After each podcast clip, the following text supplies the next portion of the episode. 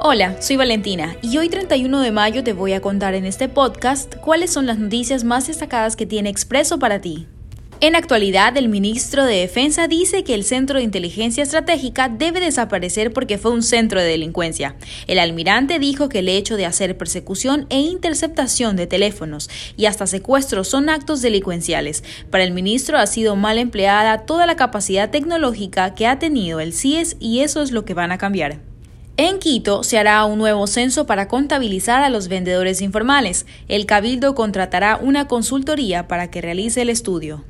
En entretenimiento, Luis Miguel, la serie tendrá tercera temporada. Netflix anunció que habrá una última entrega que tratará de dar a conocer cómo el artista mexicano lleva todas las incidencias que pasó en sus primeros 20 años de carrera.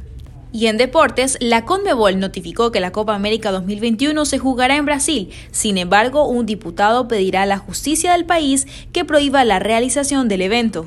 La Copa América tenía como sedes a Colombia y Argentina, sin embargo la pandemia cambió los planes de estos países. Colombia fue el primero en salir de la organización, en tanto que Argentina salió apenas el fin de semana. El diputado socialista brasileño Julio Delgado afirmó que son casi 462 mil muertos por COVID-19 y la pandemia aún fuera de control en el país. Brasil no puede recibir el evento de fútbol continental, así lo dijo.